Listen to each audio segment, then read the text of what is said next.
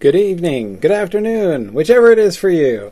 Hello, and welcome to the fourth class in our Two Towers series. Today we finish up, or endeavor to finish up, uh, book three Sort of. Oh, good morning, of course, to you uh, in New Zealand, Chris. Uh, absolutely. Didn't mean to be uh, uh, uh other side of the world insensitive in my greetings.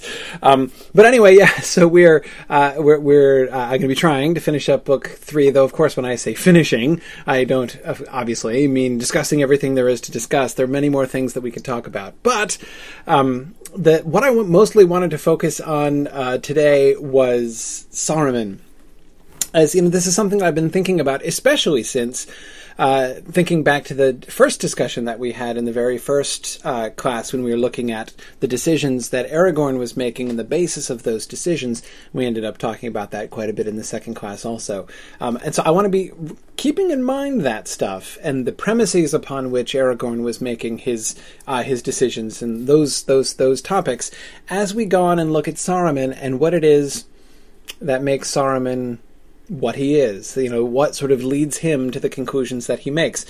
One of the sort of the basic questions uh, that uh, kind of led me to uh, to this topic today is at first I was kind of primed for it by the by that first discussion, but one of the things that really kind of struck me, which never really struck me so much before, um, when I was reading through it this past time, was the number of times Saruman is called a fool um, Gandalf calls him a fool many times, and there's a, but he's all, referring to himself as one of the wise. And those words, wisdom and wise and fo- and fool and folly, uh, are thrown about quite a bit uh, in this uh, passage. So, um, you know, in these chapters. So, sort of, it just kind of got me thinking: What is he? Is he a fool or is he wise? Those things are theoretically opposite of each other, right? Um, so, uh, you know which is it, and how exactly does that work? Um, yeah, yeah. Yana is right that Gandalf calls lots of people fools. Uh, it's true. That is a favorite. Uh, uh, that is a, that that is an insult to which uh, Gandalf often has recourse. But um, and you're right. He does call uh, Sauron a wise fool, um, which I actually think is, in a sense, what Saruman is as well. Actually, but um, uh, let's um, but let's let's let's actually look at some of these passages and uh, and and see how this works. Um, I have a hope, by the way, vain though it may appear, that I'm going to get through the material on Saruman that I really wanted to focus on, uh, and still have time for uh, some other topics that you guys might want to talk about. So again, I urge you, if you have a, a, separate topic that you would like to discuss, something that interests you particularly in these few chapters, um, if you would type that into the questions box, start with the word topic uh, and then a colon, and then tell me what your topic is, so that I can sort of scan back uh, and try to find them. You know, when I'm sitting there and I've come to the end of my material and find that there's still just an, enormous stretch of time out in front of me before the end of class, as so frequently happens to me, uh, then I'll, you know I'll go back and look through the topics, um, and predictably, all of my uh, experienced Mythgard students are laughing riotously at me at this moment. Um, anyway, let's talk about Saruman.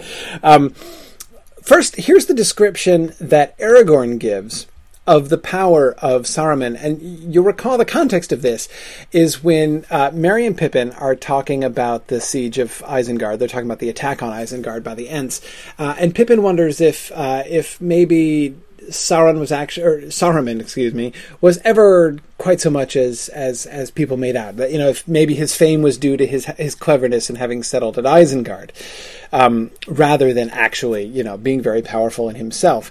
And Aragorn clarifies and says, "No, no, no, no, no, that's not true." Um, and he explains: once he was as great as his fame made him. By the way, I, I, I've, I've probably said this before, but I want to repeat it again while I'm reading the passages, I like to read them out so that they're really fresh in in our ears, um, and because uh, I really want to draw attention to what's there. While I'm reading, if there are particular observations that you have, things that jump out at you that you think are really interesting or important, or maybe a question that you have about this particular passage, go ahead and type that out while I'm reading it through. That way, it makes it easier for me to go back and incorporate your observations um, right afterwards. Once he was as great as his fame made him His knowledge was deep, his thought was subtle, and his hands marvelously skilled, and he had a power over the minds of others. The wise he could persuade, and the smaller folk he could daunt. That power he certainly still keeps. There are not many in Middle Earth that I should say were safe if they were left alone to talk with him, even now when he has suffered a defeat. Gandalf, Elrond, and Galadriel, perhaps, now that his wickedness has been laid bare, but very few others. Okay. Now, what do you notice about this? What what are we being told about the power of Saruman here? Now, obviously, what Aragorn spends the most time on here is on the power that he has over the minds and wills of others. Right? In other words, he sounds kind of Sauron-ish, right? He sounds kind of Sauron-light. We know that Sauron made the Ring of Power so that he could dominate the minds of others, one ring to rule them all, and all that.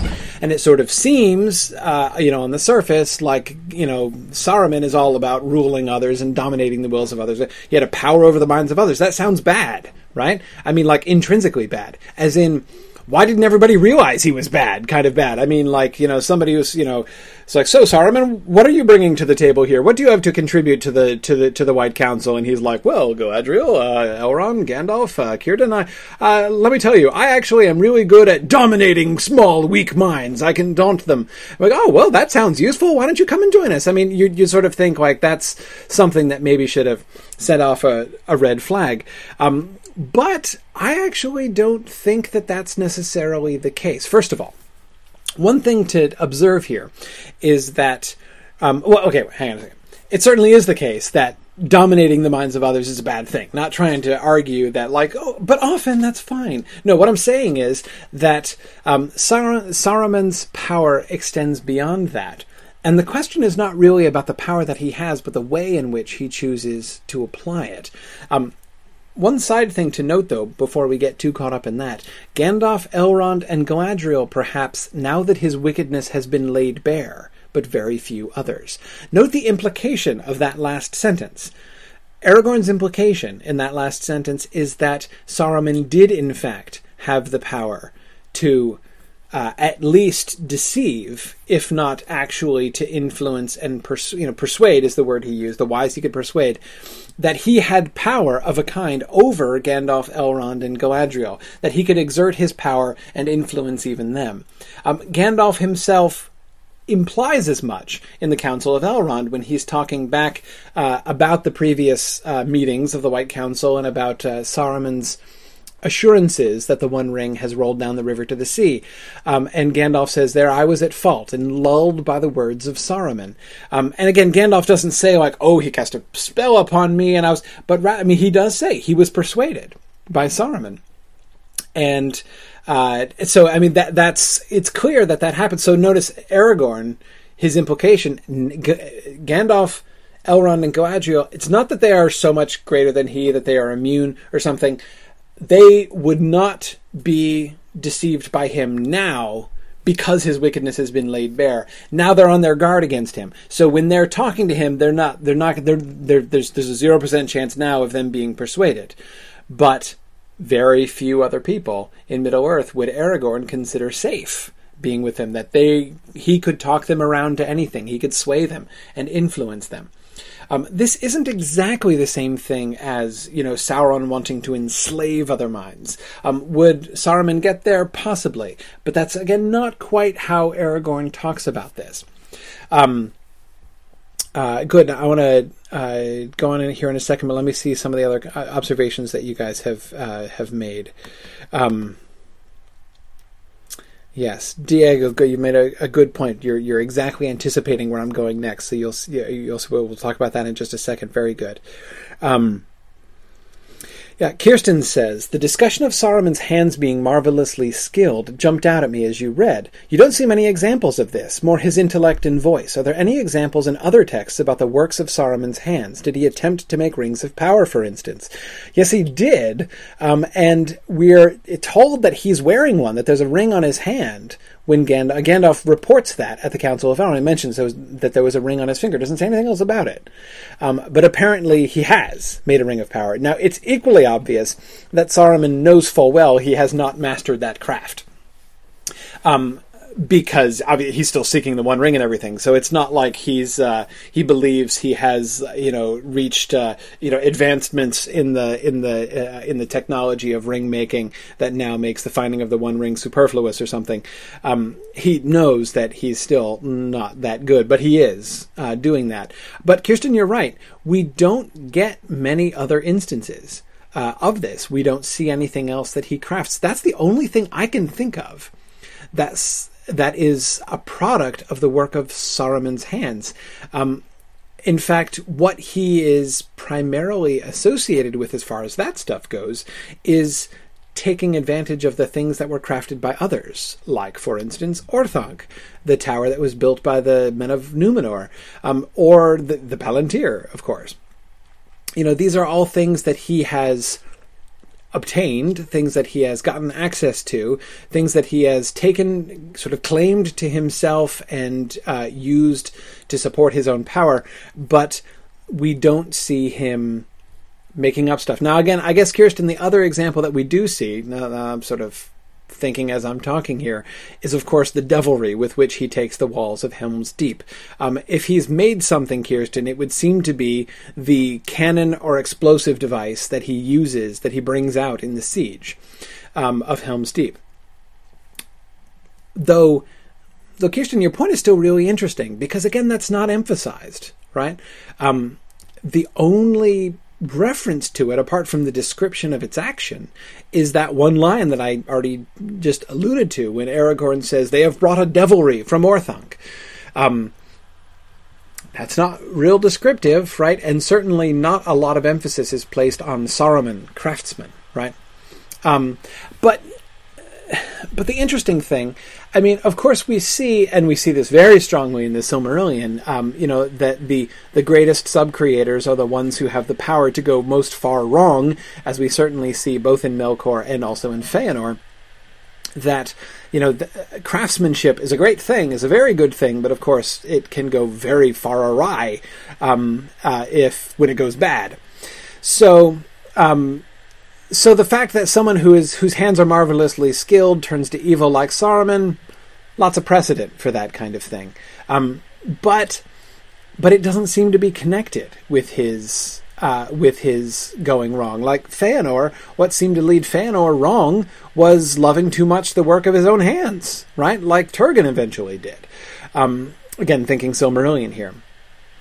Uh, and we don't see that with Saruman. It's not like he he's created, you know, he's subcreated something wonderful and fantastic, um, but then his desire for it leads him astray, and he makes it an ends. Uh, he makes it an end, or you know, whatever. It sort of perverts his um, his uh, his his overall view. Like Feanor's view gets perverted. Um, we don't see that with Saruman. Again, the only things that are emphasized about him, as far as his his skillfulness, his craftiness, to use that word in a strange way, is um, is his ring making, his research into the making of the rings of power. But you, what what I'd say there, Kirsten, is that it's not a question of him taking. Um, you know his sub-creative inclinations leading him awry, but rather his going awry leading him to pursue sub-creation. If you see what I mean, that is, it, at what point did Saruman go bad? That's not clear. That's an open question, right? People are asking the question: Was he on a crooked path even way back when? Right? At what point does Saruman begin to go bad? And there's a fair bit of evidence that it goes back quite a way. I mean, we can even see some warning signs um, you know, which of course Tolkien is writing later on. If you read Unfinished Tales and and the and his essay on the Istari, uh, Tolkien is sort of implanting some evidence that Saruman is already um, uh, deviating a bit and wavering uh, in his loyalties way back, uh, like before he came to Middle Earth. So, um, so again, with him, it doesn't seem to be the subcreation and the love for his subcreation which leads him astray, but rather he seems to take up craftsmanship in order to pursue his desire to dominate others. Um, so, anyways, I think that that's. A, but but Kirsten, I certainly do agree that that's a really interesting point about Saruman and the fact that it that he doesn't come in for more emphasis um, on. Uh, uh, on on his craftsmanship is, I think, something that's kind of interesting. Um, yeah, good. Um, oh, Don, that's a fascinating point. Lots of comments, which I'm not going to be able to uh, get to all of. But uh, uh, Don says Saruman, like everything in Middle Earth, is lesser than he was. But of course, Don also points out, like everything in Middle Earth, except Gandalf is lesser than he was. And that is kind of interesting. Gandalf alone is increasing in power. But I don't think, of course, Don, it's exactly him moving in the opposite direction, right? I mean, it's like, you know, Gandalf has like had a blip in his graph and he's going to start declining again, right? Uh, but, uh, probably, presumably, uh, but he did get a, he did get a, he did get a boost there. Um, but uh, but yeah, though I mean, of course, certainly, I think the implications of the text here in these passages is not just that he is, you know, fading and becoming less as all things tend to do in Middle Earth, but rather that his choices are corrupting him and his corruption is weakening him, um, as we see happening, for instance, with Morgoth um, in the Silmarillion. Um, yeah, good, good. Um, Okay, I agree. Theoden does do pretty well, considering. Um, so does Gimli, by the way. I mean, the fact that Gimli is the one to speak out, the first one to speak out, um, and point out that the words of this wizard stand on their heads. Um, Gimli doesn't seem to be daunted uh, either. Now, Gandalf is, points out afterwards that it was foolish of of Saruman to try to influence so many of them at once, uh, to to appear to all of them.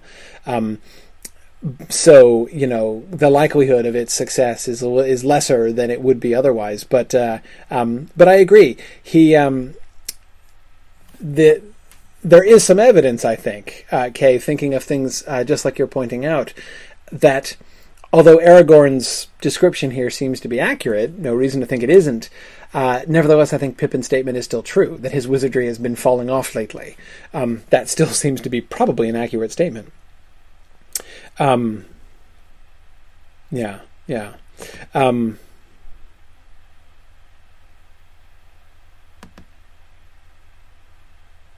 yes, Caleb, we're going to go back and talk about that in just a minute. Um, let's see, good.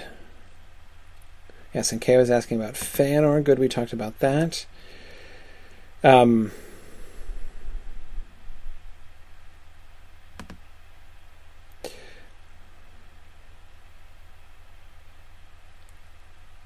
a couple of you are bringing up politics and propaganda. Um,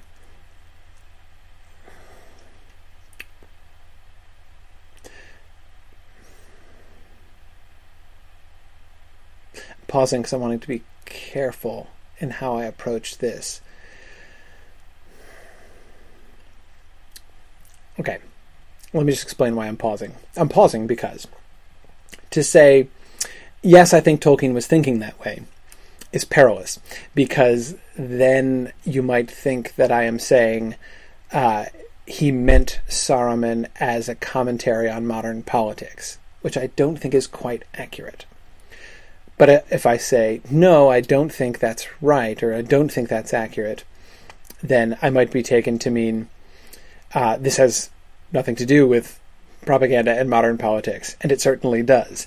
Um, here I, I, get back to the applicability that he was talking about in his uh, uh, in his foreword uh, to the second edition.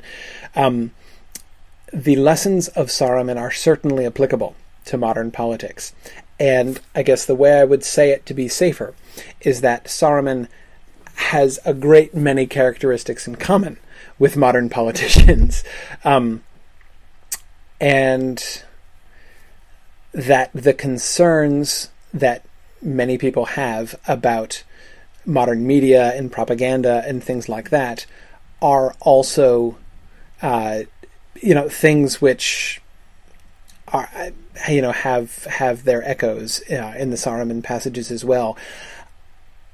I'm cautious about. I'm cautious about making that connection too strongly for two reasons, um, and and I'm trying to. The reason I'm the reason I'm sort of flailing around here is I want to make sure to make the causes of my hesitation clear. Um, it's not just that I'm shy to talk about modern politics or anything, um, but it's an interpretive point. Here's the thing there are two issues. One is that I wouldn't want to be reductionist. Um, that is, if we look at Saruman and we take from it, um, this applies to modern media or this applies to modern politics, we will miss a lot of what's going on. Um, but secondly, there's also a sort of propriety of um, a propriety of interpretive approach that I feel to be violated by jumping to that. Um, it's the jumping to it not the going there. It's the it's the leaping there that uh, gives me pause, and here's why. Um, it is very easy. Sometimes it's very compelling, even to do the like association thing. Um, Saruman in this moment kind of sounds like a politician, uh, like a bad modern politician, or Saruman in this moment sounds like a modern propagandist. And so then we we immediately connect. We might not we might in our heads resist drawing an equal sign, which would be very bad, uh, between Saruman and propagandist, for instance, or Saruman and politician, for instance. Um, but still, if we have that, if we sort of go with, if, if we, we we lead with that, we're like, okay, something or some things about him make me think of a modern politician. Okay, how is Saruman like a politician? Let's think about Saruman as politician. What happens now? Now we're thinking about politicians. We're not thinking about the text anymore right? We sort of left Saruman behind. Now we're thinking about politicians and kind of bringing them in to Saruman. Do you see what I mean? What I want to do instead, let's look at Saruman and how he's presented in the book. Let's draw some conclusions about what kinds of things we see, you know, uh, we see Saruman doing. And once we draw those conclusions about Saruman, then we can take those conclusions and see how applicable we find them in different places. See what I mean by that? I just I I, I want to be care, this is the kind of care that I think is really necessary, and it's um, uh, if we're too reckless in jumping off, even in doing applicability, if we're too reckless with it, we can. It's not that necessary. I'm not like worried about violating the text. That we certainly can do that uh, if we're if we're very incautious, but rather there's a richness in the text that we can miss if we do that. Because again, yeah, he is like a politician, but he's like a lot of other things too, right? And so if we're just thinking about that one angle, then we're missing the other angles, right? So let's start with the text and work out uh, from there. So again, a bunch of people were talking about it um, in that way. So I want to, um, I, I, just wanted to kind of address that generally. Um, Rachel's a really interesting observation. I find it interesting that Aragorn doesn't list himself as one who would be safe. Um, uh, uh, someone else was also pointing out that Aragorn seems to be implying that he himself was, was potentially vulnerable in that list too. I agree. But anyway, Ra- Rachel goes on. But in a later cha- chapter, he seems to think that he would be able to wrest the Palantir from Sauron's will. Um, yeah, in some ways, Saruman seems to be more powerful than Sauron, at least in the in in the managing of people. Possibly, but I'm not sure that that isn't a question of Aragorn as well. This is really a Two Towers topic because, of course, it's in the two. It's or, or, or a Return of the King topic, excuse me, because it's really in the beginning of the of, of book five that Aragorn is going to make the choice to um, try to wrest the Palantir from Sa- Sauron's will. He does allude to it, um, you know, that one could claim it by right. Um, but but I will I'll, I will I'll go there a little bit anyway because it does connect to some of the stuff we were looking at at the beginning of book three. Um, remember at the time I was saying about how Aragorn seems to have uh, a careful ear for the suggestions of fate, right? He seems to be um, he seems to be in some ways a, a bit fatalistic. That is, in, when he sees this is the this is the the direction in which things are going. I feel that this is you know I was meant to do this. I will take this as a sign. He talks like that a lot. Um, he does the same thing when he gets the Palantir. Um, he believes that the Palantir has come into his possession for just such a purpose. Um, that he, um, just as he in Rivendell took Boromir and Faramir's dream as a summons, right? That the fact that they were given this dream means that I am being called. That indicates that it is time. I am being called to return to Minas Tirith and declare myself as king. The time for the return of the king is now. Uh, that is, like, assuming we don't all die, now's the time. Aragorn makes that choice based purely upon how he's reading events, right? And, and especially that dream. And especially now that Isildur's Bane has awakened and all that stuff. So, anyway, now, here in that moment with the Palantir, he seems to do a similar thing. Here, he is the king. He is the lawful uh, ruler of the Palantir, and it comes into his possession. And so, at this point, that is at the point of this passage, the Flotsam and Jetsam chapter, um, when he is uh, um, when he is talking to Merry and Pippin, that's not happened yet, right? Um, so he's still not th- sort of quite there yet. He's not the like I fully plan to challenge Sauron one on one pretty much any day now. I'm just biding my time. Like, that's not where Aragorn is. When he gets the Palantir, seems to be the moment where he says, okay, all right, I guess now's the time. Um, you know, Sauron, let's do this. Um, so that does seem to be a choice that he. So, so Rachel, one thing I would point to is I think that he is in a very different uh, place as far as his understanding of his role and what would be appropriate for him and therefore what he can do. And I think that that's also, it's not necessarily that Aragorn has such a high opinion of himself that he's like, take on Sauron? Yeah, that's me.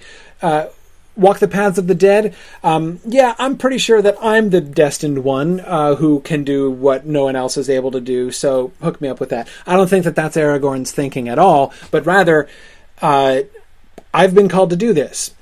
I have to do, you know, I'm supposed to do this if I'm right that I've been called to do this, it'll work. that I will have the ability to do it. Um, if it turns out that I was incorrect in thinking that I've been called to do it. Um, so I do think that his thinking changes between here and there. Yeah, uh, Rick was saying a similar thing. He's able to wrest the Palantir because he was meant to use it. Um, yeah, yeah, yeah. I agree. I think that that's. Um, um I think that that's that that's a good way to say it. Um, you know, let's see, good. Uh, yeah, good. And Kay was also talking about the difference in his confidence because of his basis of uh, of, of, of of kingship. Um, yeah. Oh, Kay, that's a really good connection. Kay is connecting it back to the conversation Gandalf and Frodo have early on, uh, uh, way back in chapter two of, of, of the Fellowship of the Ring. Um, that it's not about you, about your awesomeness or abilities. Remember that that wonderful passage. I always love that passage um, where uh, Frodo says, "Why me? Why was I chosen?" And Gandalf's like, "Well, it's not because of any strength or ability that you possess." and it's like the most unhelpful thing ever. You would it would seem like the like cheer up, Frodo. Don't worry. You've not been. It's. Uh, it's not because you're good or anything, right? You know, you're not strong, you're not awesome. Fact is, you really don't have very good odds to succeed. So don't worry about it. I mean, it's like you know, Gandalf, why are you giving him an anti pep talk at this moment, right? He does the opposite of, of telling Frodo, it's okay, Frodo, you're good enough, you're strong enough, and doggone it, you can take the ring to Mordor. Like, that's not, that's like, it's like the mirror reverse of the talk that, that, uh, Gandalf gives him. And Gandalf seems to imply that he should take comfort from this, right? Hey, Frodo, it's okay, cheer up, because you're small, puny, and you couldn't possibly handle this. So that's great, you know? Um, so, okay, I agree. There is, there is a, a way in which Aragorn uh, I think totally subscribes to that way of thinking. Um, yeah, yeah, um, yeah, yeah. Actually, that would be. Okay, wouldn't that be a great line of like motivational posters, right? Gandalf's pep talks. Um, yeah, yeah. Um, yeah, that would be awesome, actually. Yeah, that that that totally should exist. Um, yeah, good, good. Yeah, Yana was pointing to a similar thing about his right uh, to use it. Um, yeah, good. Okay. Anyway, um, let me let me move on here from a second. No, wait. Okay. One last thing I want to say about this passage before I move on, and that's that. Um, back to what I was saying about like why didn't this set up a red flag to the White Council before? Um, the the ability to influence others, the ability to have power over the minds of others, is something that seems quite common. Remember Galadriel, and the way that Galadriel interacts with the company, with their minds directly. Um, she's testing them, you know, whether you think it's okay or not okay. I'm just pointing to the fact that she can do this, right? That she can she can see what's in their hearts she can uh, she can lead them to think and feel certain things. Um, she clearly has power over the minds and wills of uh, and wills of others. She could uh, um, she could use that if she wants to. And what I want to point out next is that she's not the only one who has this power. This is a passage from the Silmarillion near the end of the Valaquenta. Um, and uh, who is being described here is the Maia Olórin, who is, of course, Gandalf, um, though he's not called that in the Silmarillion. But of Olórin that tale does not speak, that is the Quenta Silmarillion. For though he loved the elves, he walked among them unseen, or in form as one of them, and they did not know whence came the fair visions or the promptings of wisdom that he put into their hearts. In later days he was the friend of all the children of Iluvatar, and took pity on their sorrows, and those who listened to him awoke from despair and put away the imaginations of darkness. Gandalf has power over the minds of people too. He goes around putting visions in their minds and uh, promptings of wisdom into their hearts. Um, he, uh, he he he awakes people from despair and prompts them to put away the imaginations of darkness. That's great. But notice what this is is a positive usage of the sim- a very similar power to what Saruman has. Um, I would argue that the um, the the difference between the two of them here is simply one of exertion. Like what what how are they using it? Um, as as Kay is pointing out, that this is exactly what he does to Theoden, right? Those who listened to him awoke from despair and put away the imaginations of darkness. What does he do to Theoden? Right? He says, uh, "It's not, uh, you know." Uh, why don't you step outside with me? Things aren't as bad as you think they are. And Theoden's like, oh, okay. It's not it's not that dark here? I mean, it's, it's very simple. The healing of Theoden um, is is is is in its description a very very simple thing. Um, a lot of I know a lot of uh, Tolkien purists strongly dislike the exorcism scene of Theoden in the film, and uh, certainly I find that much sort of cheaper. Um, it's not there are ways in which what happens to Theoden is like an exorcism, actually, um, but you know, it's obviously it's pretty showy. I was going to call it theatrical, but um, yeah, it is. It's isn't it? It's, it's exactly the whole point.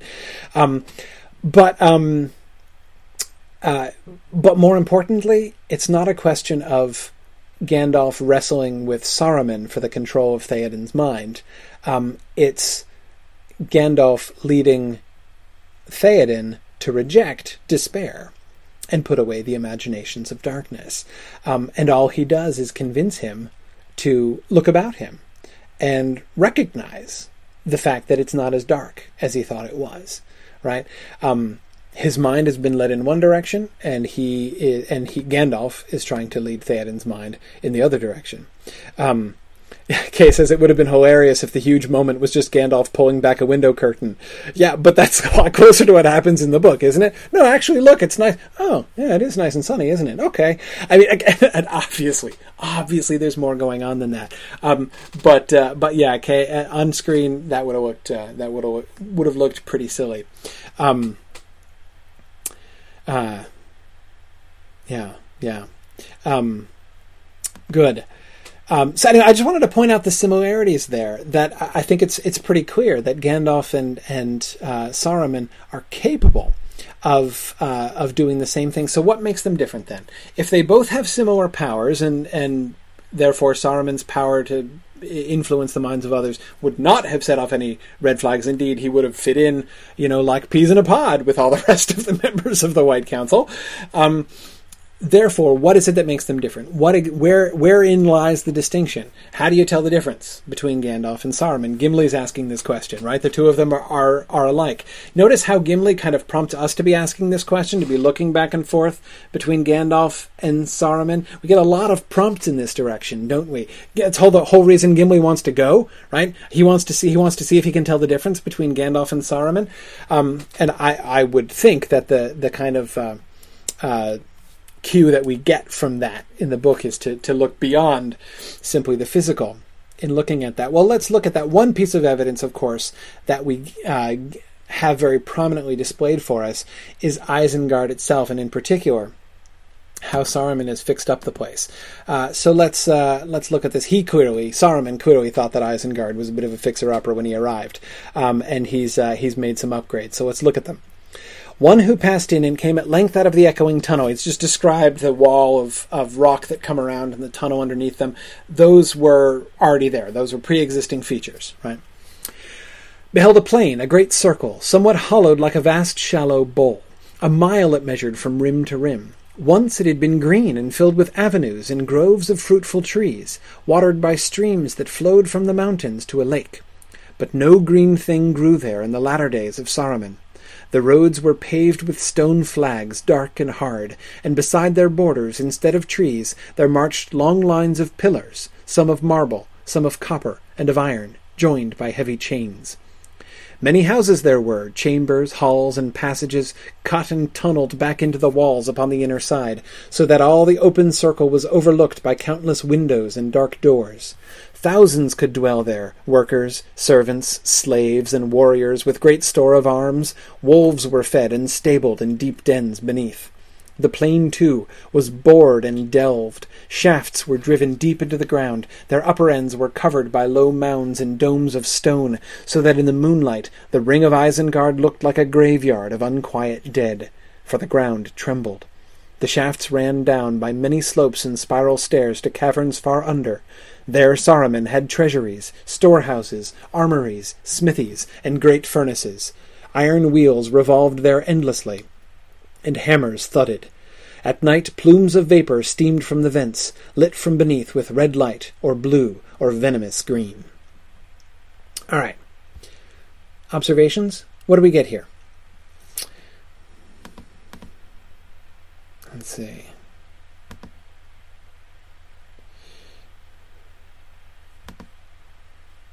Oh, good. Yeah, uh, good. Good question, and and, and I, I welcome questions uh, from non-native speakers. Um, uh, about uh, about because of course c- keep in mind um, if you're not a native English speaker and you're reading the Lord of the Rings in English and you're not sure about a word, keep in mind that is true of many native speakers in English. There are a lot of words that Tolkien uses which are not in general use anymore in the 20th century or the 21st century. Uh, so uh, never be uh, uh, afraid to ask about words because it might not just be you. Um, uh, but anyway, flagstones are, are are simply large paving stones um, that are you know that are sort of set close together side by side to make a to make a paved walk.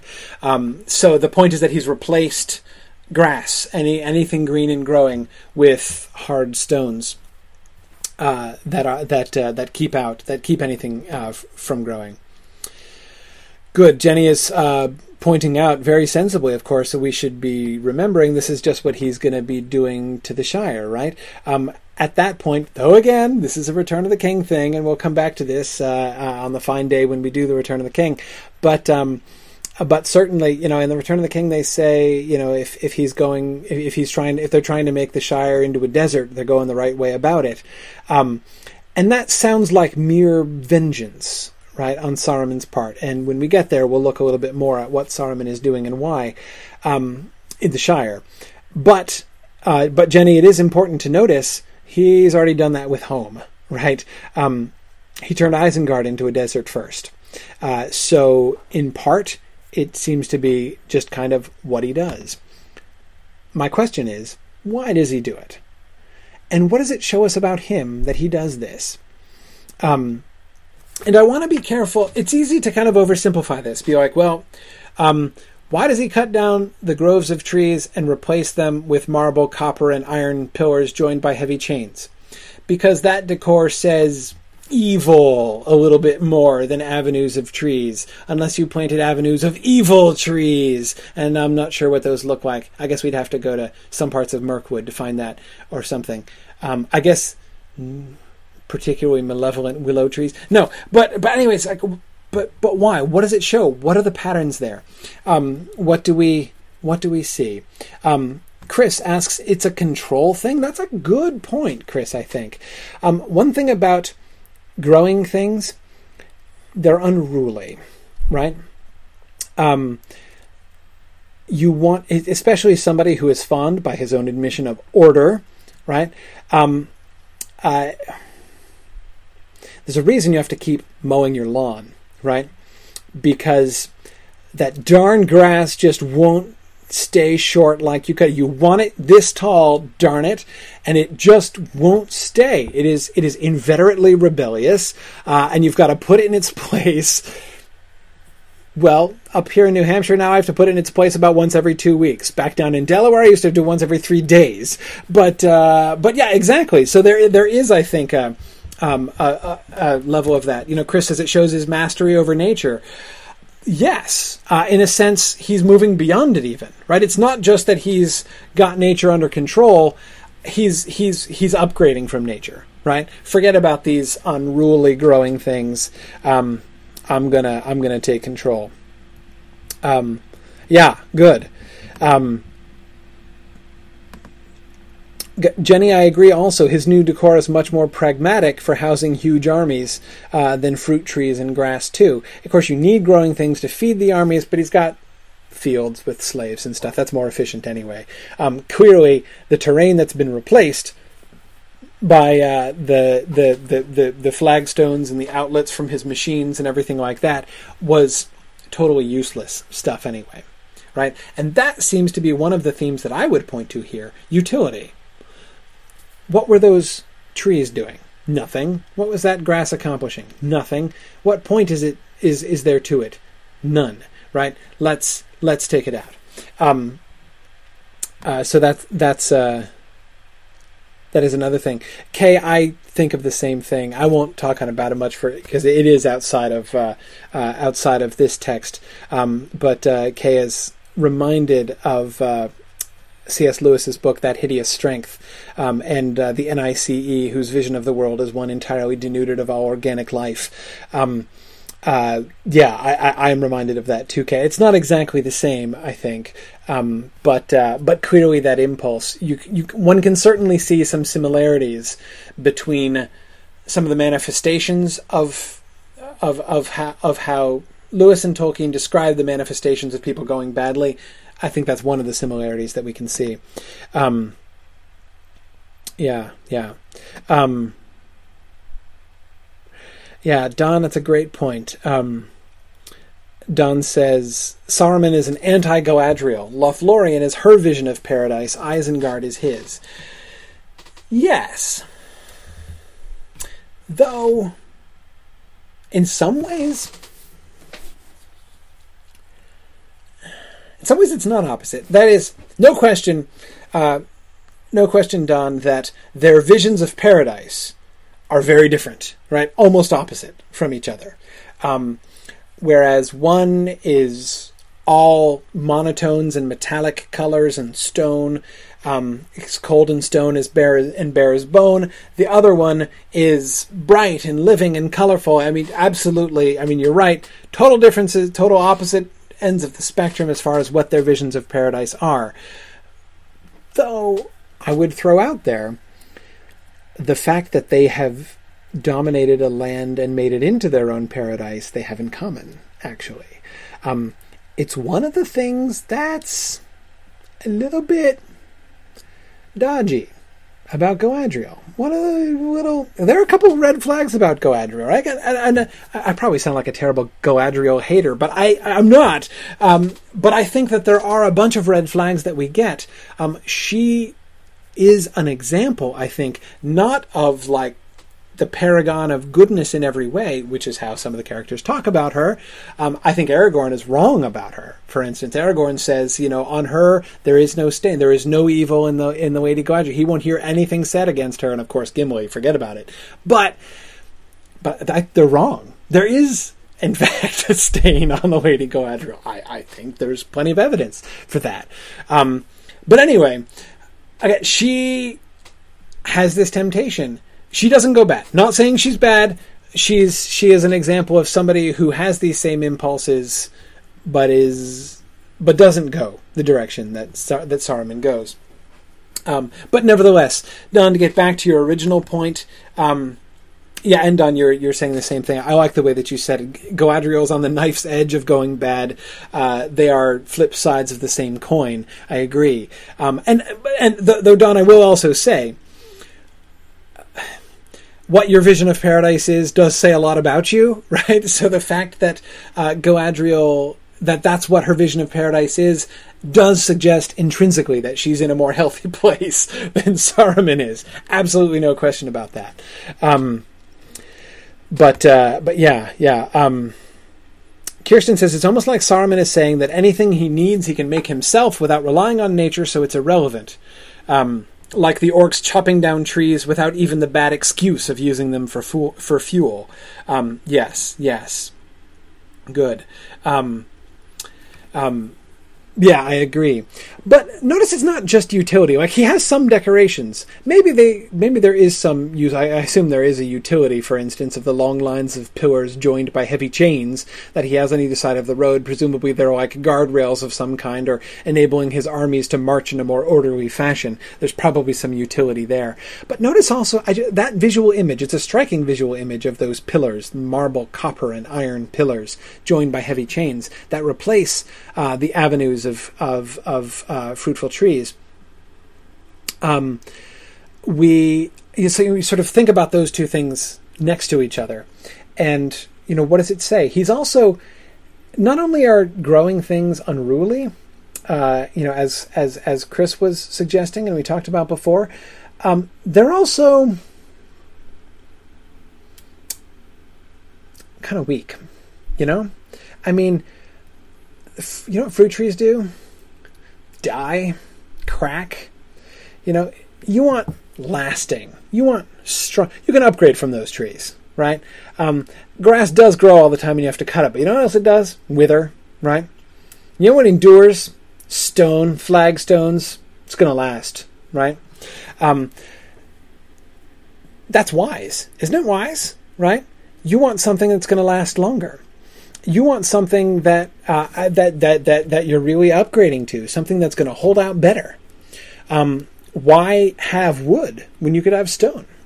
Why have a living thing which could take sick and die at any minute when you could have an enduring thing like metal or stone?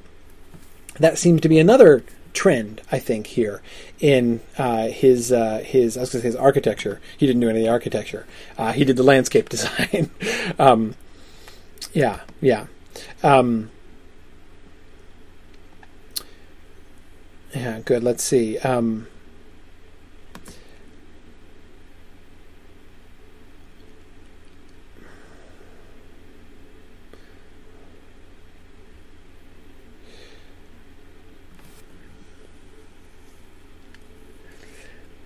Tom says uh, early on in English, uh, wise or wisdom meant skilled in terms of craft, as well as sound in judgment. In the end, Saruman proves possessed of great technical wisdom, but he fails in soundness of judgment. I like that, Tom, that distinction. Um, almost, there's almost a mistaking of the one for the other, right? Just because you're skilled doesn't mean your judgment is sound, right? Um, but yeah, that um, that goes that leads straight back, Tom, to the meaning of Saruman's name. Many people uh, know this, most likely, but Saruman's name is lifted directly from Old English, from Anglo-Saxon. Uh, Saruman um, is a word um, in Anglo-Saxon which means a, a skilled craftsman, somebody who is Tom Wise in that skilled or skillful sense. Um, somebody who has the ability to do lots. Somebody who's a really capable person is a is a is a is a is a a Saruman. It's actually very closely related to the noun orthanc. Um, uh, that is the the the cunning of your mind. Um, thunk, uh, you might recognize um, the root of the, the thunk. That's the same word we get think from. Um, so you know the, your, your orthanc um, is the cunningness of your mind. That same kind of cunning, that that that that sort of mechanical cunning. Um, so so Tom he he lifts it directly from that. Um, but um, so yeah, that that that dichotomy between being clever and being wise, to use the modern English terms, um, is uh, I think an important uh, an important uh, distinction. Yeah, Tom says that Saruman has the one and Gandalf the other. I agree.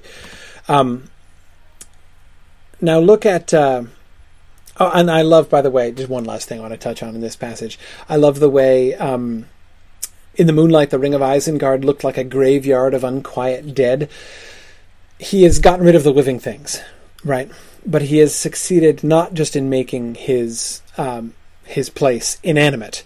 He has succeeded uh, in it, it now evokes the undead as well. Um, it looks like um, it looks like a graveyard of unquiet dead, a place where living things have been buried, but they're not remaining dead. They are they are unquiet, for the ground trembled. Um, it's really easy to miss that. Isn't that an awesome sentence, um, or kind of sentence fragment? Um, like a graveyard of unquiet dead, for the ground trembled. Um, there's this sense of there is something under there, right? It's not a living thing, um, not an undead thing either. It's just machines. Um, but uh, the way that uh, to- it's it's it's a rhetorical technique of Tolkien to insert those really short sentences uh, uh at key moments. For the ground trembled. Um, anyway, there's um,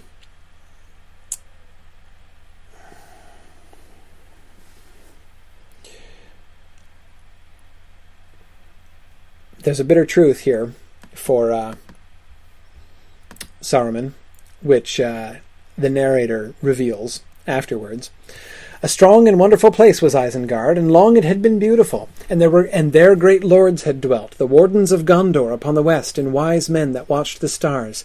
But Saruman had slowly shaped it to his shifting purposes, and made it better, as he thought, being deceived for all those arts and subtle devices for which he forsook his former wisdom, and which fondly he imagined were his own, came but from Mordor, so that what he made was naught, only a little copy, a child's model or a slave's flattery, of that vast fortress, armory, prison, furnace of great power, Barad-dûr, the dark tower, which suffered no rival and laughed at flattery, biding its time, secure in its pride and its immeasurable strength.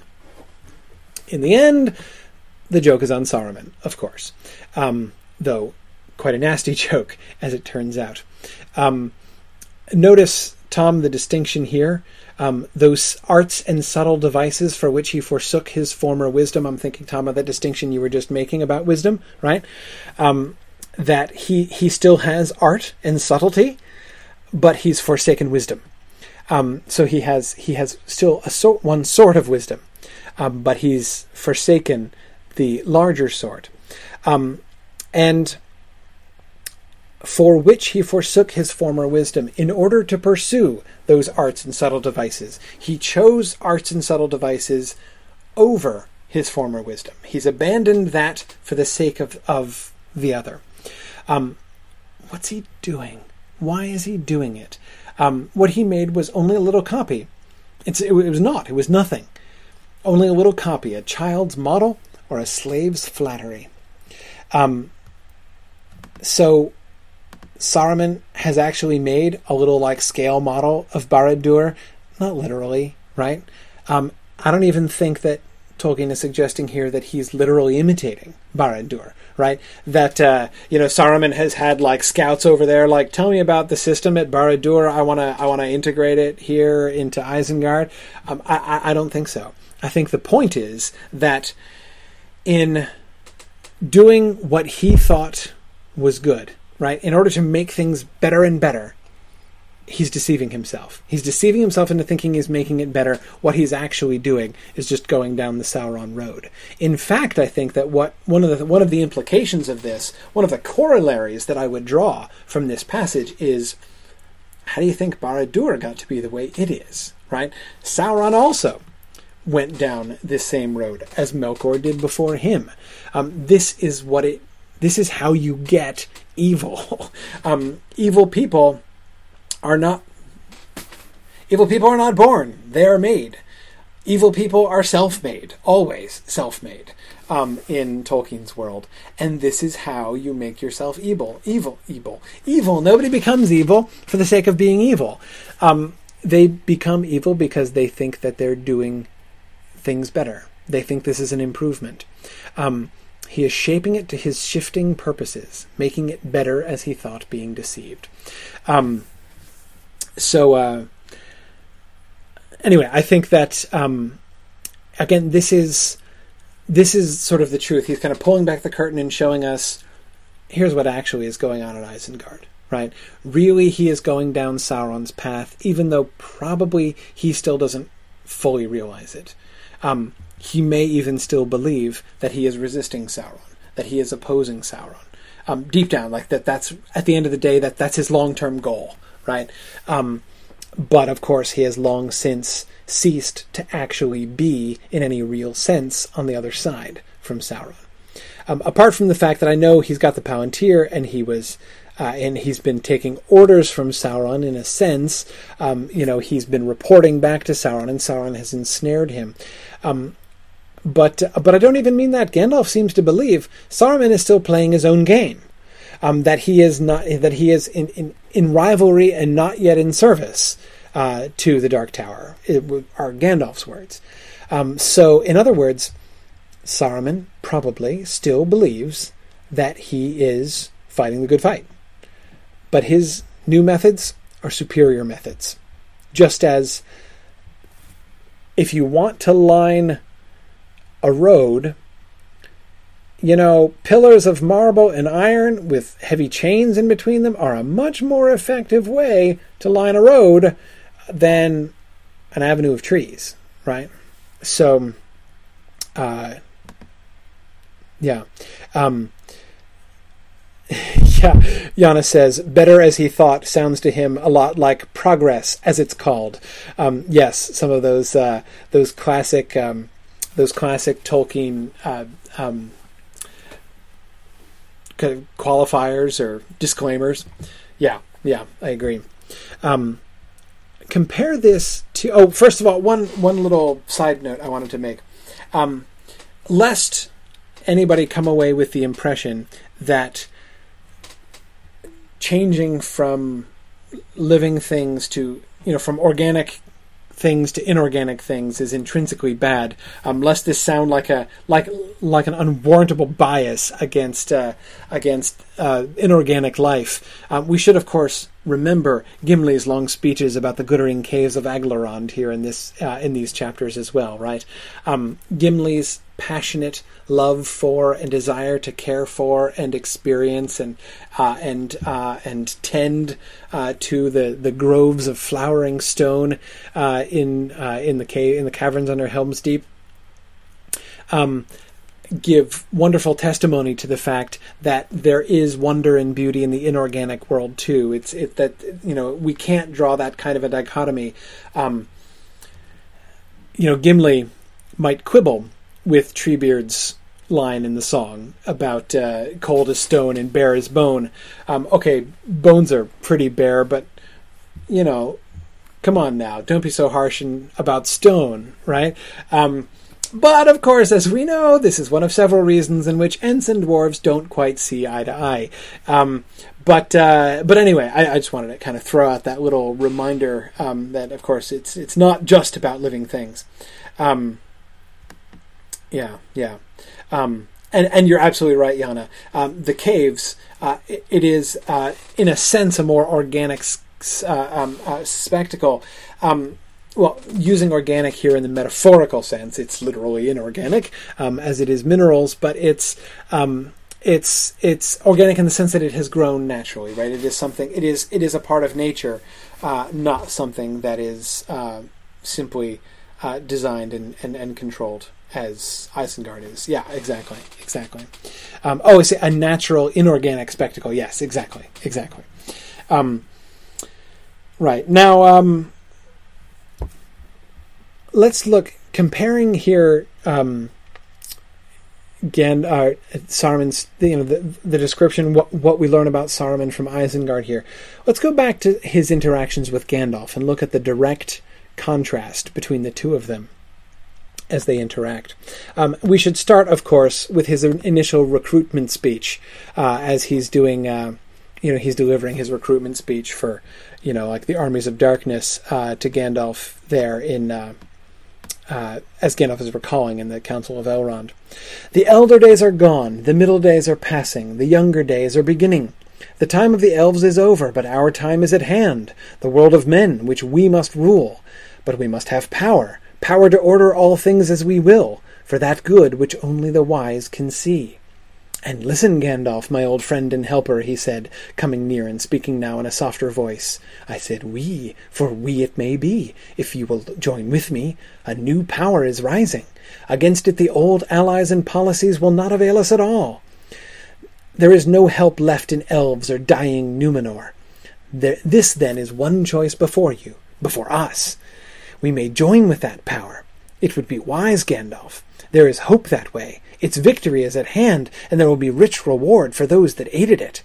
As the power grows, its proved friends will also grow, and the wise, such as you and I, may with patience come at last to direct its courses, to control it. We can bide our time, we can keep our thoughts in our hearts, deploring, maybe, evils done by the way, but approving the high and ultimate purpose knowledge, rule, order all the things that we have so far striven in vain to accomplish, hindered rather than helped by our weak or idle friends. There need not be, there would not be any real change in our designs, only in our means. Okay. What do we notice here? Thinking about all these things that we've already been looking at from the Two Towers and looking back to the recruitment speech that he gives to Gandalf here, uh, what do we see? What do we notice?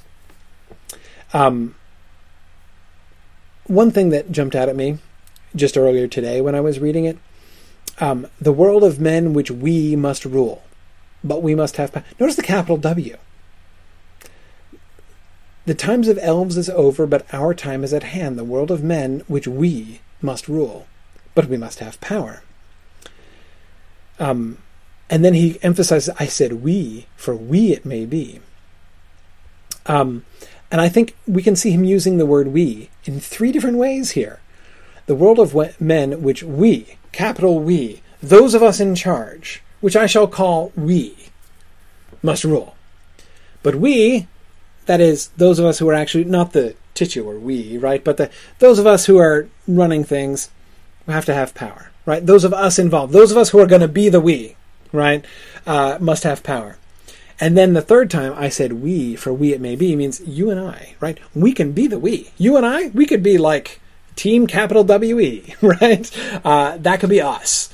Um, uh, yeah, yeah. Um, Yana asks, why would Maia rule the world of men? Because they can. That's the point, right? Um, power is good.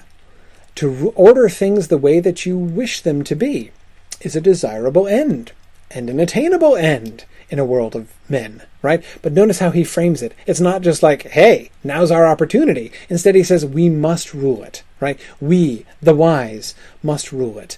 Um, it's, it's, it's a moral imperative, in fact, right?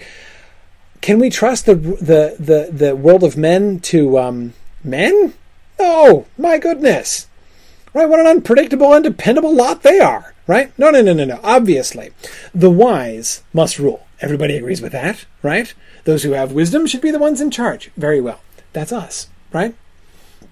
But it's not going to happen by itself. Sadly, that's not how this world works, right? Uh, the whole world is not just going to defer to us because we happen to be wiser and more knowing than everybody else. No we're going to have to seize power in order to assert that wise course which everybody would want to have if they only knew well enough to ask for it. Right? So let's uh, let's go there. Um, yes, Diego. Since they know better, they must rule them. I mean, again, they they should. It's just the way it should happen. Um, yes, as Diego adds, no matter the means. Exactly. Well, because that you're, you're, you want the best for these people, right? I mean, it's why you're doing it, obviously, right? It's not a selfish thing. It's because you want the best for everybody else, and and they don't always know what they want, but you know what they want, and you know what's better, what's best for them, because you're very wise, and you're much more wise than they are, right? That good which only the wise can see. They can't see it. Not being wise, they can't see it. So um, it's up to us. It's a hard task, right? Um, ours is a high and lonely destiny. Um, Kay, doggone it, you got me quoting C.S. Lewis now. That's from The Magician's Nephew, from those of you who don't recognize it. Um, yeah, yeah. Um, yeah, good. Um, Kay asks, in the forming of Arda, didn't the Valar order things as they wanted them to be within the boundaries of the song? Is Saruman's error then not in desiring order, but in seizing the right to order where he doesn't have that right? Yes, I think. I think I agree with that, Kay. Um, knowledge, rule, order. Nothing wrong with any of those things, actually. Um, rule might sound intrinsically questionable, but I, I, think it's clearly not intrinsically questionable in Tolkien's world. Um, modern people don't like to emphasize. Modern people who like Tolkien don't like to emphasize this, um, but Tolkien is unashamedly hierarchical in this way. Uh, Tolkien's world is very hierarchical. There is definitely order, and there is unquestionably rule. Um, those are good things, totally good things. But to usurp rule is bad. Um, so, Kay, in one sense, yes, seizing order, uh, claiming rule where you don't have the right to it, um, when it is not yours to, to, to take, uh, yes, that is certainly bad. He certainly is not bad to desire order. Um, but again, it's the difference between, you know, going back to the music of the Ainur, as you were just talking about, it's the difference between the way in which the Ainur are supposed to adorn the theme um, based on their own their own artistry, their own hearts, and what Melkor does, trying to to to de, you know to, to to to hijack it for himself. Um, that is the difference between what Gandalf and uh, and uh, um, Saruman are doing here. Um, Kay says, like Denethor going bad because he's not satisfied with his part and wants to rise to kingship. Sort of. But I'm not going there because I refuse to be drawn like a fourth or fifth time today and talk about the return of the king. Um, we'll look at Denethor when we get there. Uh, but we're not there yet. But, but yeah, kind of like that. Anyway, um, uh, good, good. Uh, it would be wise, Gandalf. There is hope that way. Is it wise? Is there hope that way? In a sense, yes. Um, there is no help left in elves or dying Numenor. That's true. They're fading. They're going away. I mean, uh, Saruman is accurately recording which direction the arrow is pointing there, right? They are going downhill. He knows it, right? Um, against it, the old allies and policies will not avail us at all. True. True. That's correct, actually. Um, and you're thinking, wait a second, no, no, no, wait, hang on, that just shows what Saruman knows. The good guys are going to win, turns out, so uh, he was wrong. No, he's not wrong, actually. The destruction of the ring is a totally different question, right? Um, to take on the power using only the old allies, and here he's thinking back, like, okay, all right, last time Sauron got uppity, there was the last alliance right? We okay, we you know we got we got the Numenoreans together and the elves together. I say we, the wizards weren't there, but anyway, the Numenoreans and the elves got together and they took him out. And don't forget that they simply flat took him out. Um, they, they they they they marched on Sauron. They laid siege to him. They conquered him. They defeated him. Okay, and you know, uh, and and there's Isildur uh, standing with his foot on Sauron's neck. All right, they defeated Sauron that last time. It's not going to happen again. Uh, you know, there's there is no help in, left in elves or dying Numenor. Um, it's perfectly clear. And in the Return of the King, which I seem to not be able to avoid today, we see Gandalf explains very clearly. Um, okay, everybody, let's make a plan because we have absolutely no hope of victory. Right? So yeah, absolutely. Um, he's uh, uh, Saruman is dead on. So what does he do? In a sense, you could say Saruman and Gandalf start from the same observation okay, we can't defeat Sauron. We can't take him on. So what do we do? And they have two different answers to this question, right? Gandalf's answer is the quest for Mount Doom and the destruction of the ring. Saruman's answer is let's join with it. Or I appear to join with it. Let's subvert it because, like, we totally won't be subverted ourselves, but we'll subvert it, right? Uh, and that's that's that's that's totally the wisest plan. And you know what? On one level, he's right. Remember, we were talking about Gandalf and the the things that he argues and the choices that he makes. You know, from a practical standpoint, they don't really seem very practical. And this goes back to this is where I was thinking about the uh, the discussions we had about Aragorn back from chapter 1 and chapter 2. Saying I'm going to leave Frodo and the ring, I'm going to leave them on their own and I'm going to go chase after Merry and Pippin makes no sense. I am big picture, you just sort of look at it from a, you know, a cold pragmatic standpoint that's a bonehead move right there because you know he's got his priorities all askew in that moment but it's the right choice. He does the right thing um, and things work out because he does the right thing. Gandalf remember at the at the um, at the council you know the elves are saying um, this would seem like the council of despair of folly, I would say, if the long wisdom of Elrond didn't didn't prevent me. Right? It's like you know, if it weren't Elrond and Gandalf saying this, I would call this a foolish plan. This sounds like the opposite of wisdom to me. Um, yes, it does, and it clearly would to Saruman too, right? Um, he does have that kind of wisdom, that kind of pragmatic wisdom. Um, but there's a different kind of wisdom. Um, Tom says uh, Saruman seems completely cut off from the whole idea that Bilbo was meant to find the ring and not by its maker, and the chance if chance you call it uh, business, or the luck as it's called thing. Without this understanding, there is no hope for any but Sauron. Exactly. That's what Elrond and Gandalf are seeing, right? They're saying, okay, no, there's another plan here. Um, there is another power at work and this is how that other power operates, right? This is how things should go. This is our only hope. Is it going to work out? Might not work out. Doesn't seem likely that it's going to happen.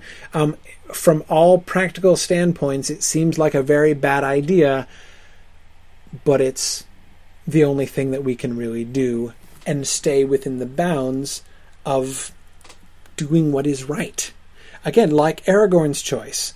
Yes, I could say, Sorry, Merry and Pippin, it's been nice. Awfully sorry you're being tortured to death, but I'm going after Frodo. What can I do? I'm sorry.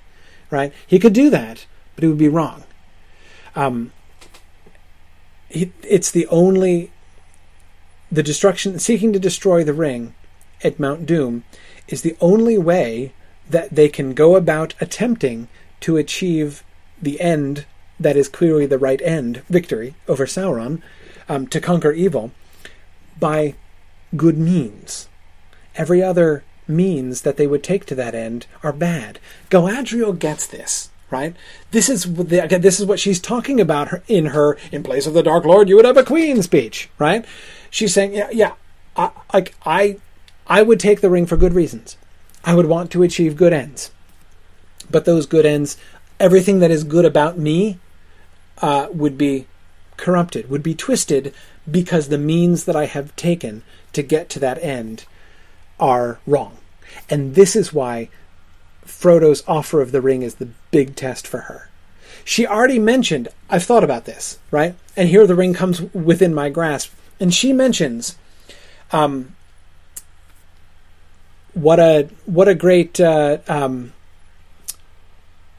what a great thing this would be for the for the for for Sauron's ring um, if it led me to take the ring by force or fear from my guest right? You know this would be she would be like another big notch in the belt of the of the ring of power right? It's already got it's already got uh, Isildur right? And Smeagol. And now Galadriel the three that it would have corrupted. Um, anyway that would have been another great accomplishment for the ring had it led her to do that. And then she's and now you would offer it to me freely okay, that's really tempting. Because I was pretty clear on the fact that if I stole the ring from you or forced you to give it to me or tricked you into giving it to me, that would obviously be wrong. And so I know that that's the wrong means. I shouldn't do that. You're going to give it to me? That's super tempting, right? But again, she knows she would be achieving the, the good end by bad means, and that that would corrupt the whole thing. It would turn everything, would twist everything. Um, Saruman sees the wisdom, um, the practical wisdom. These are the means that will be most effective for us to achieve this end. And the thing is, he's probably right. I think that that's this is now again not right in the sense that it really would happen this way. He would certainly. I was, I was about to say he would certainly become corrupted. He certainly already is corrupted and would become thoroughly corrupt. Uh, and there is no way he would end up simply replacing the uh, Dark Lord in this way. Um, but um, but anyway, uh, he would. Um, um uh, he's right. I think that this would be an effective. This is this is the the the most clever means, uh, the likeliest to success um, that they could that they could adopt. Um, look at Gandalf's response. Saruman, I said, I have heard speeches of this kind before, but only in the mouths of emissaries sent from Mordor to deceive the ignorant. I cannot think that you brought me so far only to weary my ears. Um, in the movie, Gandalf says, um, Tell me, friend, when did Saruman the Wise abandon reason for madness? That's a little punchier, right? I mean, it's, it's, uh, um, I, I, kind of like it that line as a line, and it, it works well in the film, uh, and uh, you know, is a good way to say like, you know, no, and I see through you, and I'm gonna, I'm gonna, you know, insult you as well. But, um, but that's not what Gandalf says, and I think it's important. Um, what abandoning reason for madness is exactly what Saruman has not done. It's almost the opposite of what Saruman has done. Um, if anything, it's precisely the opposite. What Gandalf and Elrond does are saying they should do sounds like madness, right? Oh, send it in the in the hands of a witless halfling, to quote somebody, right? Um, uh, that was Boromir, of course, that I'm quoting. Um, uh, into Mordor, that's mad, barking mad, right? That is not. That does not seem wise. That does not even seem foolish. It seems insane, right? It's exactly the brand of insanity that Saruman is unwilling to go to, unwilling to do he's going to do what's wise. He's going to. He, it's, it's reason precisely that he falls back on. What's the best way to get through this situation? Not by forming a little mini last alliance with the pathetic remnants of the previous last alliance. That's not going to work. What's going to work, right? He's using reason. He's not. He's not turning away from it. Um, and uh, um, so anyway, I cannot think you brought me so far only to weary my ears is his comment, right? I seriously, do I have to listen to this? And notice Saruman's response to that. He looked at me sidelong and paused a while, considering. He's trying to interpret this. What does this mean? What's Gandalf up to? Where does Gandalf really stand in this? Well, I see that this wise course does not commend itself to you, he said. Not yet. Not if some better way can be contrived. See where Saruman immediately goes? Oh, I get you. I see where you're going. This isn't the best way, is it? You're right. There's a better way. There's an even more effective way than this whole let's be underhanded and, and undermine the regime from within plan that Saruman has worked out. No, you're right. We get the Ring of Power, we can take him down. That's that's actually the best method, right? Uh, so I, I I see where you're going with this, Gandalf, right? No, he doesn't see where Gandalf is going with this at all. Which, of course, is what becomes so obvious when they confront each other at Orthanc. Again, Saruman to Gandalf. I endeavored, speaking of that time previously, I endeavored to advise you for your own good, but you scarcely listened. You are proud and do not love advice, having indeed a store of your own wisdom. But on, on that occasion you erred, I think, misconstruing my intentions wilfully. I fear that in my eagerness to persuade you I lost patience, and indeed I regret it. For I bore you no ill will, and even now I bear none, though you return to me in the company of the violent and the ignorant. How should I? Now, first of all, notice, I'm inclined to think that Saruman tells very few lies, actually. Um, very few of the statements that he makes are simply and flatly untrue. Um, I think that that applies to most, if not all, of that first paragraph. Um, I endeavor to advise you for your own good, but you scarcely listened. That's probably what it sounds like. I can believe that Saruman might actually believe that. You are proud and do not love advice, which is why he just rolled his eyes when I tried to tell him what would be the wisest plan, right? Having indeed a store of your own wisdom, I know you're wise, right? And so you think you know even better than I do, but you know, I've got something to contribute to. If only you'd listen, but no, okay, that's fine. Um, I, in my eagerness to persuade you, I lost patience, right? I wasn't, uh, you know, holding you prisoner for Sauron or anything. I just was fed up, right? I, you wouldn't listen. What could I do? If I let you go, you'd have mucked things up, as indeed you did muck things up, right? So uh, forget about it. I bore you no ill will. I wasn't setting out to destroy you. I wanted to help you. I wanted to convince you that the way I see things is obviously the right way to see things, and that the way I plan to go about things is obviously the right way, and that you should work with me, preferably for me, and then we would be working together, and you would be happy, and I would be happy, and we would be achieving these wonderful ends. Now, again, am I arguing that Saruman is being completely like, I don't Gandalf, I don't get it. Like, what's wrong? No, I think that he's that he is being deceptive here on purpose, but that's not the same thing as simply saying that he's lying, that he's just trying to cover himself. I think there is a level in which he believes these things, um, and in which he has deceived himself in addition to deceiving Gandalf. Um, yeah, yeah. Um, yeah, Diego says it makes uh, it, it, he makes it sound like Gandalf is the one who wronged him uh, and is magnanimous in forgiving Gandalf. Yes, exactly. Um, yeah, yeah. Um,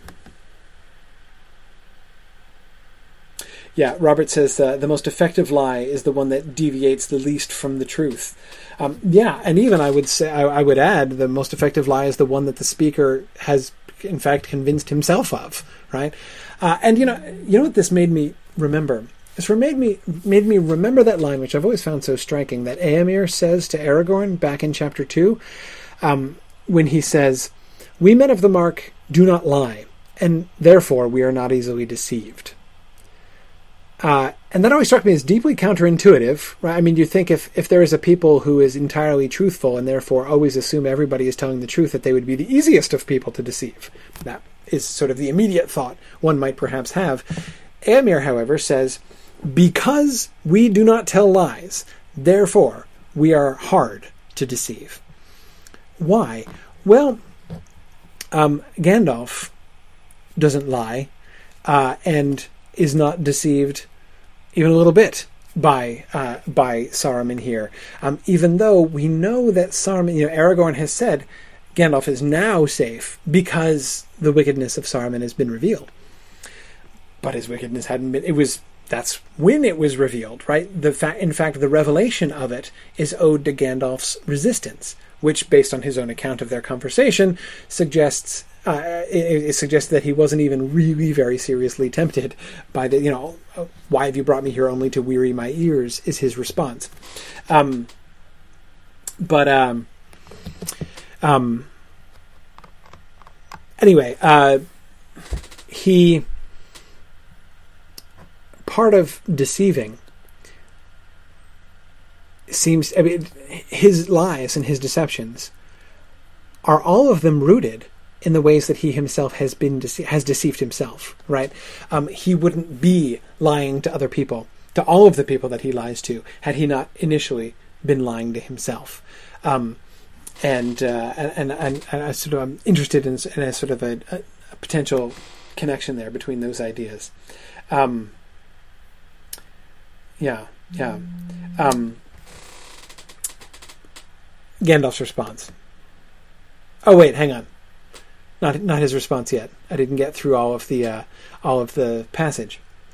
Are we not both members of a high and ancient order, most excellent in Middle Earth? Our friendship would profit us both alike. Much we could still accomplish together to heal the disorders of the world. Let us understand one another, and dismiss from thought these lesser folk. Let them wait on our decisions. For the common good, I am willing to redress the past and to receive you. Will you not consult with me? Will you not come up? Will you not consult with me? What a wonderful question. You're not going to be selfish, are you, Gandalf? You're not going to be all about you, are you? Right? Uh, uh, is a wonderful, wonderful question there. But again, notice his premise. Gandalf, you and I are the wise, right? Uh, just as he was in his previous speech, appealing to this idea that we have a higher responsibility upon us, right? So he goes there again, though notice he's already changed in the way that he's talking about that. Instead of suggesting, it's our responsibility to order, you know, all of these, uh, all of these things, all these people for the good. Instead, now he's explicitly being like, let us dismiss these lesser folk, right? Um, obviously, you know, we are the one who are we're the ones who are designed to rule, and, and so I mean, it's it's it's much much more overtly shady the way he's talking about these lesser people. Um, Gandalf's response. Saruman, Saruman, said Gandalf, still laughing. Saruman, you missed your path in life. You should have been a king's jester and earned your bread and stripes too by mimicking his counselors. Ah me, he paused, getting the better of his mirth. Understand one another? I fear I am beyond your comprehension. But you, Saruman, I understand now too well. I keep a clearer memory of your arguments and deeds than you suppose. When last I visited you, you were the jailer of Mordor, and there I was to be sent. Nay, the guest who has escaped from the roof will think twice before he comes back in by the door. Nay, I do not think I will come up. But listen, Saruman, for the last time, will you not come down?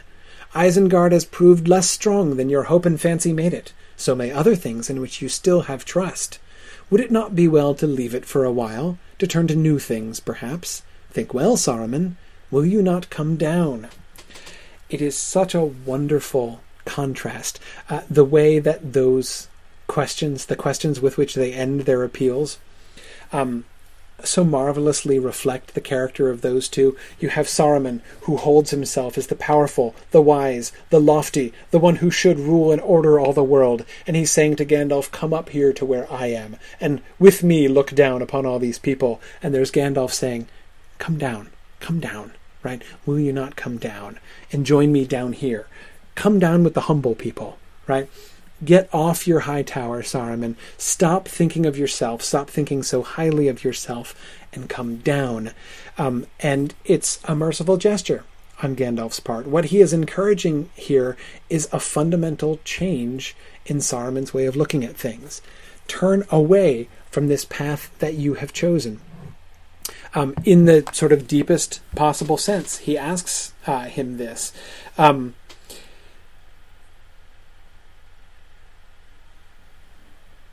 But of course, he's uh, not going to do it. Right? He refuses, accuses Gandalf of being drunk.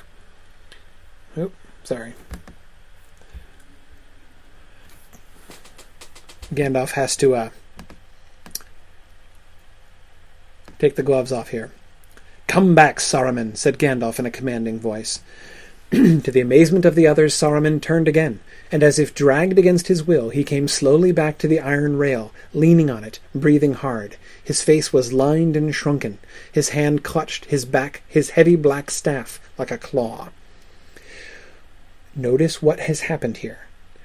Saruman has been compelled to return against his will. Gandalf, with his will, has dominated Saruman. He has issued a command to Saruman and compelled Saruman to obey against his will. Gandalf did that. That's okay. but it's important to notice that that's happening here. Gandalf has and uses that authority. I did not give you leave to go, said Gandalf sternly. I have not finished. You have become a fool, Saruman, and yet pitiable.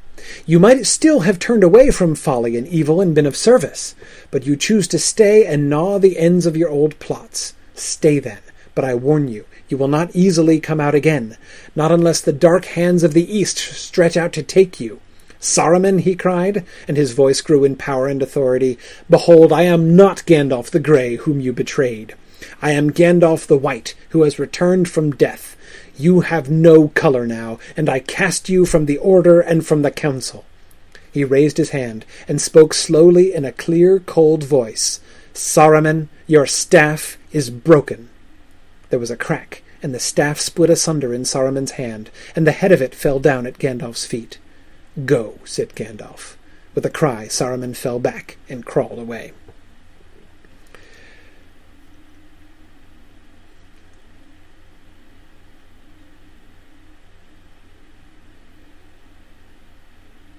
Authority, Gandalf uses. This is Gandalf the Grey uncloaked. I am not Gandalf the Grey whom you betrayed, I am Gandalf the White. Then the statements of fact, the cold, hard facts. You have no color now. He chose he abdicated his color, remember. He chose that. I cast you from the order and from the council. Your staff is broken. FYI, your staff is broken, right? Um, and his staff breaks. The staff that he was uh, clutching like a claw. Um, there's not a question of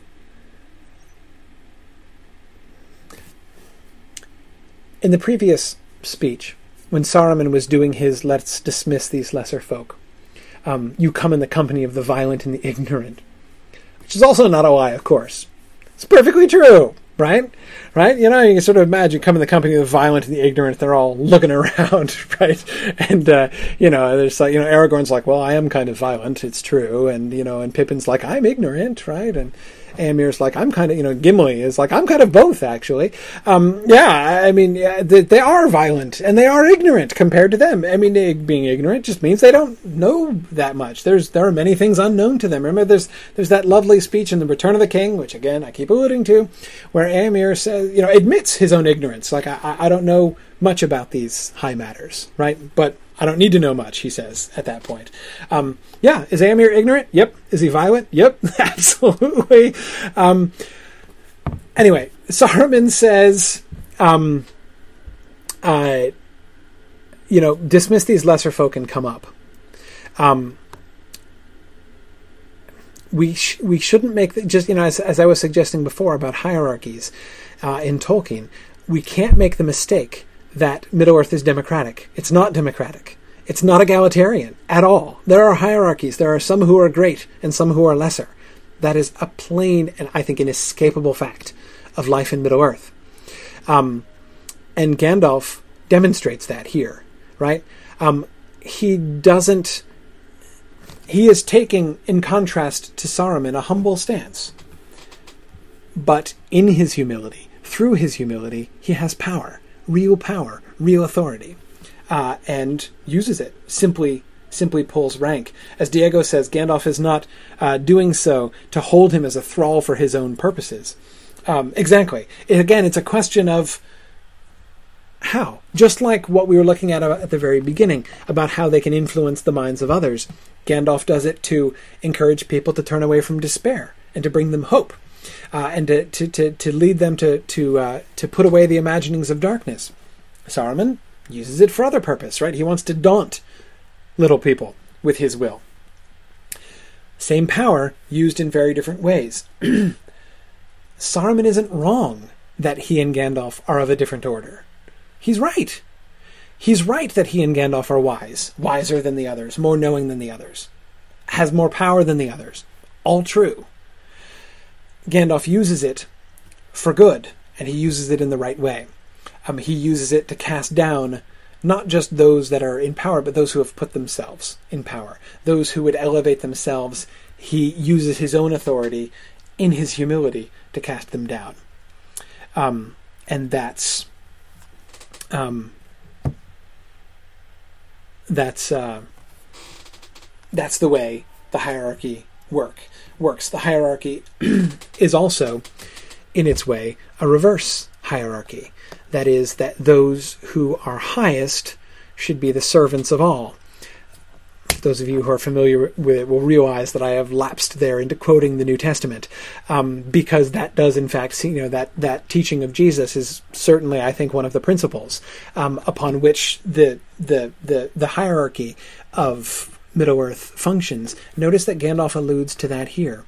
Um, a statement which, you know, as uh, Gandalf says, he fears that he's beyond Saruman's comprehension. I'm going to bet um, that when Gandalf says, You might still have turned away from folly and evil and been of service, that Saruman misunderstood him. I bet when he said that, Saruman hears only, You should have served me, right? You, you could have been of service to me. Um, you should have joined with me instead of asking me to join with you. But that's, of course, not what Gandalf means. He is serving others. You could have done the right thing, Saruman. You could have used your power for the service of others. Um, preferably, even to the extent of sacrificing your own life, like kind of Gandalf did, right? Uh, so um, that's that's the model. That's that's that's what that's how power is to be used. That's why the hierarchy exists, not because some people should be dominating others. That dominating others is bad unless you happen to be one of the lucky hierarchy, in which case that's what you should be. No, so that you can serve others. The hierarchy is always a hierarchy, not only of power, but also of service. Um, and you think also of the of the the love that the Silmarillion speaks of that the Valar have for not only the children of Iluvatar, but for the entire world. It is for love that they bind themselves to the world and become, you know, the, the, the Ainur who bind themselves and become the Valar. Um, do they rule the world? Yes, in order to serve the world, uh, in order to, uh, in order to show their love for it in that way. Um, okay, well, we've come to a reasonable stopping point in our discussion of Saruman, though needless to say, I've gotten no further. Um, I those of you who have submitted topics, um, I will um, all of the comments you've made. I, I, I, I, can keep those, so I can come back to those at a later point. Maybe at some point we can do some a couple bonus sessions or something, and uh, you know some like just pure kind of Q and A stuff to follow up. Um, that sounds like a good idea. I just had it off the top of my head, but maybe we'll do that. Um, so if we if there are topics you really wanted to talk about and we haven't talked about, don't despair. Maybe we will get a chance to. Um, but I do have to go. Uh, it's uh, time for me to go upstairs and feed my children now. I think, but uh, but anyway, thanks everybody for uh, joining me. This was a really fun class. I want to encourage everybody who didn't. Um, to who who didn't contribute uh, to our discussion today. I know uh, many of you were here, and uh, comparatively smaller percentage of you uh, were regular contributors. Feel free, go ahead and make comments and observations. Uh, just type them in as we go. Um, I think that the, though I can't always get to all of them.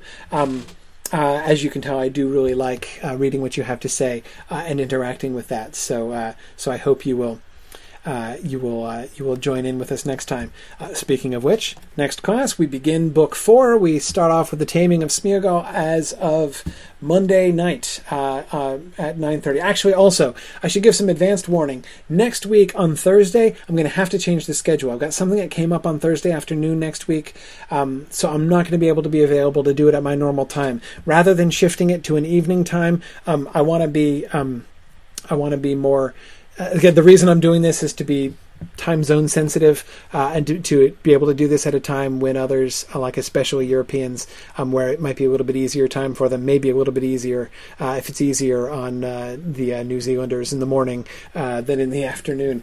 But anyway. Um, I so I'm I'm going to reschedule it for another afternoon my initial guess here it's it's it's a week away, which feels like forever. But um, I'm, I'm thinking probably Friday instead of Thursday. But um, I will uh, keep you posted. Keep an eye out on the Facebook page and my Twitter feed, and I will uh, uh, I will let you know. Um, so um, anyway, thanks very much, everybody, uh, and I will see you guys on Monday. Thanks. Bye.